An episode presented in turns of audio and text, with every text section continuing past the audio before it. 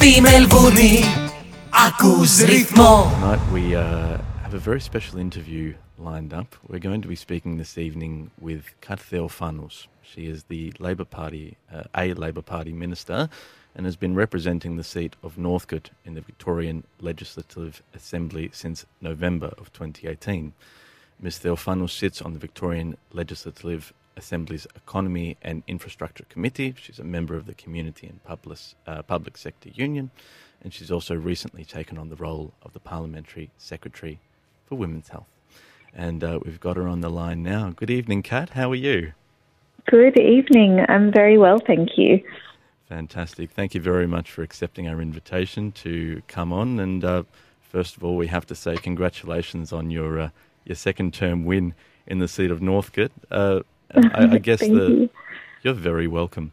Uh, got to ask first, uh, uh, how hard was it to secure the seat for the second time, and, and, and how was your family during this whole process? Were they supportive of you going for the second term? Uh, absolutely, they were. Um, it's it's really it's a deep honour to be elected to represent your community in the Victorian Parliament, but I think an even deeper one to have them elect you for a second time. There's something much more personal about the second time. It's much more about the relationship that you've built with your community over the last four years and honouring that relationship and the, that responsibility is something that I take really seriously, and it's why you know I'll spend every every single day that I've been granted fighting for and working for my community and the suburbs that I've called home for my whole life. But yes, every campaign is absolutely a um, a team effort, and we wouldn't be here if it were not for the support of my campaign team and my family and all of the people around me that have given me their support and the belief that their belief to, to, to keep going. Absolutely. Um, and that's a very, very special endorsement, of course. Uh, I guess that sort of leads into the next question then. What, what's in store for Northcote in the next four years? What are your goals? What are the areas of development that you see that sort of need uh, attention, that need to be resolved as soon as possible? Hmm, it's a good question. Um, well, I'll, I'll I'll continue to work as hard in the next four as I did in the last to make sure Northcote has all the investment and the support it needs into the future. And our community, it does face a lot of challenges, and but but I believe that we're also poised to embrace a lot of opportunities, and there are a lot of exciting things on our horizon. So Northcote will have an early parenting centre, something that I've worked on for a number of years now to secure the funding for, that we've now got. Um, we'll open a new mental health hub. We'll deliver more funding to our schools and we'll roll out free kinder and TAFE and nursing courses. Um, in Northcote, we're also reviving the High Street Festival, which will help to grow our local economy after you know a tough few years with the pandemic. Um, there are plans to make public transport more accessible. We'll build, build new social housing. We'll strengthen our health system with more options to access care outside of a hospital, not having to go to an emergency department. Um, and, you know, critically for my community, we're, we're a really, we're, we're a creative and compassionate and clever community here in the inner north. We're proudly progressive and diverse. We're entrepreneurial. We're risk takers. We've got a willingness and and a drive to push the boundaries and the status quo, which makes us trailblazers in in a lot of um, policy around fairness and equality and sustainability. So. Th- those shared values really bind us as, as a community, and what I always look for in representing our interests. So, one of the things that I know will be very important for my community is uh, what we'll deliver in terms of protections to our environment, to our waterways and creeks, um, bringing back the State Electricity Commission with 100% renewable energy to drive down those power bills and deliver on our now world leading climate targets. Um, that is something that uh, action on climate change is definitely something that's been a feature of my time over the last four years and something I'm very keen to continue, um, as I always have, making that one of my priorities in, in the Parliament in the next term. Absolutely. Well, it's fantastic to hear that you're so in touch with the priorities that your community has presented to, and that uh, again they've given you that endorsement for. Um, we, uh, I really, really wanted to ask you because I think it's uh, amazing. You're not just a politician, but you are also a, a, a mother, um, and as someone who aspires to do the best for her community, how do you find that balance between your work and and your life, especially raising uh, children as well? Yeah, I'm not going to pretend that it's easy because it's not easy. of course. um, it's it's a huge juggle, and mine are quite young. I've got a three and a five year old girls. Um, when I was elected in 2018, the the oldest one was a year and a half, and I was pregnant with the second one. And so, very shortly after giving my very first speech in Parliament, um, I went into labour wow. and had the second wow. one. So, so um, it's been a, a whirlwind, and um, any parent will know how how tumultuous those early years can be, how sleep deprived they are. Uh, I remember being in the hospital bed um, doing the last final touches on my um, budget bid submissions for, for the seat of Northcote when I was elected, so in February that year, just putting putting in my priorities for what I wanted to be funded in the next year while I was still in hospital with a newborn infant. Um, it was, and you know, I guess it it I, I know that so many mums are working mums, um, and we just do it. We do that juggle, but the more support that we have around us, us at those critical moments, it's really important. And it's partly why I was so keen to um, get funding for the Early Parenting Centre, which is effectively a, a service that caters to parents in those zero to five years where they're still figuring things out. Um, and sometimes they need an extra pair of hands and sometimes that means going in and staying overnight with a qualified nurse uh, or, or, practitioner, um, maternal health practitioner that can care for you and your baby um, and give you that extra pair of hands when you need it most. So, yeah, it's look, it's it's been a juggle and it's been a personal challenge, but it's also had so many beautiful moments. And in the end, when you come home to two little toddlers who just want to, you know, sing a nursery rhyme with you, it really grounds you as well. it means that you've just got to put everything else aside that you might be dealing with and um, all of the big policy decisions that you might be tackling, and just come down and read a read a picture book with your kids. Um, so, in that sense, it's been a real blessing. Absolutely, it sounds like it's a labour of love as well. yeah. Uh, yes, I have a question for you as well because um, I read your question regarding regarding uh, maternal and child health needs and um, in the inner north, and I heard also that you secured funding for a for the center, parent, parental yes. center. So, do you think that um, this is an initiative that should be implemented across Victoria? Yeah, so it it in a in a way it is. Um, so Victoria currently it's not enough. So Victoria currently has three early parenting centres. Our closest one from Northcote would be Footscray. So that's far too far for for it's a disincentive. It's a barrier to accessing that care, um, which is why I pushed so hard for the Northcote site. But there are also now other sites that have been um, slated and some are under construction in various parts of Melbourne and Victoria. So I think altogether now, when they're all built, there'll be nine across the state if I'm if I'm getting my numbers right. Um, and it's a really good model of care. We know that it works. It works really well in Footscray and in other locations where it's been set up. Um, it's that um, accessible, safe space for parents to come in a non judgmental way. They can get professional uh, practitioners to help them with anything from sleep and settling with their baby to breastfeeding to perinatal mental health. Uh, and that's something that, that's of real interest to me as well is that Um, we know that in that early stage of having a child is when women are most susceptible to uh, getting depression. Yes.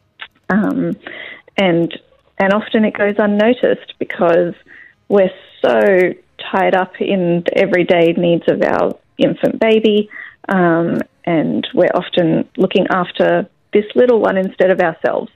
Um, and so, being able to go to a place where you might bring your child because they might not be settling properly and you might be wanting to take care of them, but then you recognize that actually you need care as well. And having a nurse practitioner or a mental health practitioner that can identify that in you is a real opportunity there as well to get you the care that you need. Um, and we know that stronger family bonds, stronger um, support around mum helps bub as well and helps those long term life outcomes for the baby and the child and the family. Uh, so it's all connected, and it's a really interesting policy space and a gap that I saw in the inner north as soon as I was elected, and why I pushed so hard for it. And very grateful that it's now being funded, and we'll work to deliver it as soon as we can. That's great. As um, a future mom, because I'm expecting also my first. And as Congratulations. Early, and as an early childhood teacher, I understand completely what you're saying. So, as a parliamentary secretary for women's health, what are your responsibilities in the parliament? Yeah, so this is an incredibly exciting kind of next chapter of of my work, um, and if anyone who sort of knows me will know that it's a continuation of some of the work that I've done in women's equality already and my advocacy for more women's health services. Uh, so it was an absolute honour to be um, appointed by the Premier as the Parliamentary Secretary for Women's Health. I think the first one that we've had in Victoria. Um, so it's it, we've got a huge work agenda for this. Um, where to start? I mean, you look at the life course of of a woman and um, and you think about all the things we go through with puberty and then um, you know sexual health education, body empowerment, um, body image, uh, and then childbirth and maternal care and um, mental health, and then menopause and MS, and like through the whole life course, there's so many ways in which our health intimately impacts on our well-being. Um, and in Victoria, we've got some very, we, we know that there are gaps there.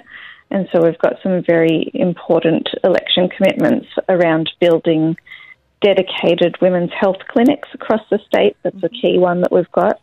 Um, and we've got a very important one around establishing a women's health research institute because, frankly, we know that so much of medical research currently is based on men's anatomy. It's based on clinical trials that predominantly uh, include men, and the outcome of that is that in in the medical space, women's bodies aren't front and center and not as properly understood as they could be. So we we will be looking to establish a women's health research institute um, as well as an inquiry into women's pain management. Um, there's there's evidence now that suggests that women women's pain is not uh, not as readily recognised or treated as men's is when they present with it. We're often told that well, it's something that we just have to deal with, or uh, it's just period pain, um, or you know, effectively yeah, it's the suck it up kind of mentality. Yeah. yeah. yeah. Um, and it's not taken seriously enough, which can which can have really serious clinical impacts when when you're not picking up on uh, serious conditions. Yes. And we know that in in cardiovascular, uh, in heart attacks, in things like that, uh, women aren't. They're not. It's not recognised as well, and therefore their outcomes are worse. So not being that's something we have to, I should add. Yeah. It's not being yeah, prioritized. And yeah. sometimes we overlook them. We say, "Oh, it's just pain. It's gonna go," and then we Yeah. don't seek the appropriate support that we need. That's right. And And so, so many women are living uh, lives in pain, and that is distressing and something that need not need not happen and should not Exactly. happen, and we need to do better. Um, are there any? I'll I'll take you back to pregnancy and moms and young moms and parents. Are there any initiatives that um, you're gonna promote, like um, funding for IVF or um, more funding for um, covering bills regarding to pregnancy? Yeah, um, yeah. So in in Victoria, we've started to roll out public IVF, making it more accessible to people who wouldn't, in the past, have been able to afford it. We're also establishing a public um, sperm and egg bank, uh, and we we have legislated in the last parliament to open up the criteria around IVF as well, making it more inclusive. Um, we also have key initiatives around, um, you know, the, the baby bundles that we now give out to new infants, um, free kinder, of course, uh, more uh, recruiting more nurses and midwives, and critically making some of those courses free so that we can build up that workforce. Um, those are the kinds of things we're looking at currently. I'll be looking at, as, as part of my role as Parliamentary Secretary for Women's Health, I'll be looking at Victoria's Sexual and Reproductive Health Plan, uh, having a review of it and, um, and looking to see whether there's anything more that we can do uh, to make the system work better for women and for babies. Yes. Uh, my next question has to do with um, you said you mentioned nurses, maternal health nurses, and um, doctors, And- and, in and general, midwives. early childhood, which is going to be free um, soon. And working in that sector, I know the need we have for early childhood teachers, and I also need know the need for the nurses. Um, this need is going to be covered through migration. So, being myself a migrant, and um, I, to my knowledge, I know that um, Australian citizens and permanent residents that have been residing in Australia for at least two years um, can access, can have full access to Medicare. Uh, however, newly arrived migrants do not have access. How yes. can these people be supported in their attempts to create a life and create families here in Victoria? Yeah, this is a really important topic, and pri- while primarily it's a federal government policy topic, it's still something that really resonates with me. I mean, my, my parents were migrants to this country, um, and were it not for the opportunities that were afforded to them when they arrived, uh, things like free education um, and and social service support, then we, I wouldn't be where I am now, um, and my brothers wouldn't, and our family wouldn't, and so many other families in, in the inner north wouldn't. So I, I think that there's absolutely more to do in putting supports around newly arrived migrants. Um, I know that that's something that I've spoken to at length with the Asylum Seeker Resource Centre, and they do a phenomenal amount of advocacy around this. Um, and we've spoken at length about about all of the ways that we'd we'd love to uh, make things fairer uh, and more equitable and more accessible to to these people who just, if we if given the chance, will thrive and contribute and be um, such valuable parts of our community and our society. We know that. We know that through the history of migration, um, Yes. just how valuable these these communities can be. Um, so uh, we don't have the levers to do that at a state government level, but we certainly advocate to the federal government level for better policies in that space. That sounds great. Uh, you mentioned also asylum seekers. So, my last question would be about the vulnerable families, especially women who who have suffered uh, family violence. Mm.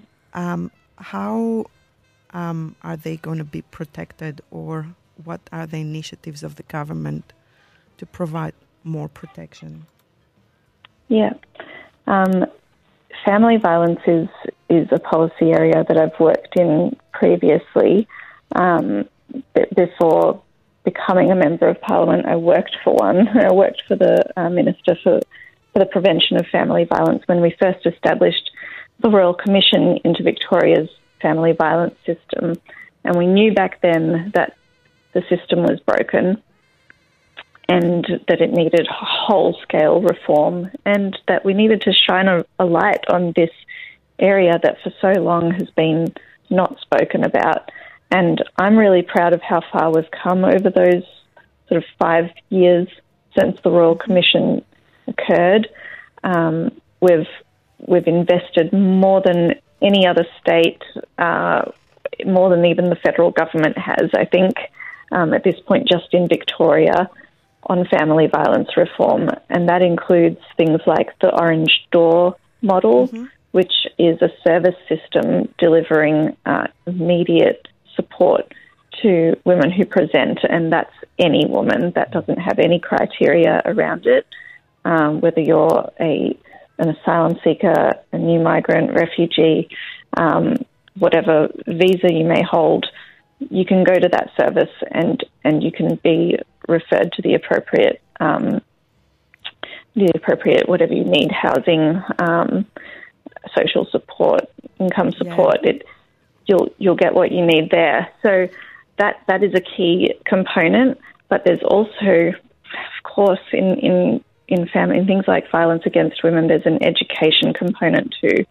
um, and a cultural change component. So we know that violence against women in, is huh? it's a continuum, yeah. but, and yeah. it starts with gender inequality, and that's why one of the key reforms that we've um, tried to do is establish respectful relationships uh, education into schools uh, from from prep to year 12 uh, in an age appropriate re- way all the way through to start changing a culture that has that that takes has time. The, yeah, it takes it takes it's generational change. Yes. But I think we are, you know, on the positive side, I think we are seeing some change. I think we are seeing movements now um, with consent, with um, with women's rights, with with women's um, employment rights. That all these sort of things add up, and I think we are seeing change. And, and hopefully, the, the extension of um, parental leave. Yep, exactly. That's a big one. And even what we've seen recently in terms of free kinder at a state level and the um, more accessible childcare at a federal level, that that is not just a policy for the well-being of children, which is an important component of it, but it's a hugely important economic policy for women to be able exactly. to get back into the workforce. We just need more kindergarten teachers. I agree. I agree. And my goodness, they are. Um, they are like angels. I mean, I've had my two Absolutely. girls in kindergarten for the last three Thank years. You. I'll take it as a personal compliment because I'm working with three year olds this year. you know, I might be able to debate other parliamentarians across the chamber in the Victorian Parliament, but I cannot debate a, a group of three year olds. That's a difficult ask. That makes two of They'll us. always win. Oh, that's great. Thank you, Kat, for uh, this interview. Yeah, You're very you welcome. Wishing you all the best in your career. I'm pretty sure that you will do great. for another four years. You've got this.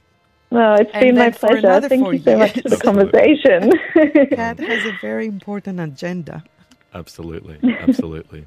Thank you very much uh, for accepting our invitation, and uh, and hopefully we'll speak to you again sometime very very soon or in the future. Thank you both, and good night. Good night. Good night. Στη Μελβούνι ακούς ρυθμό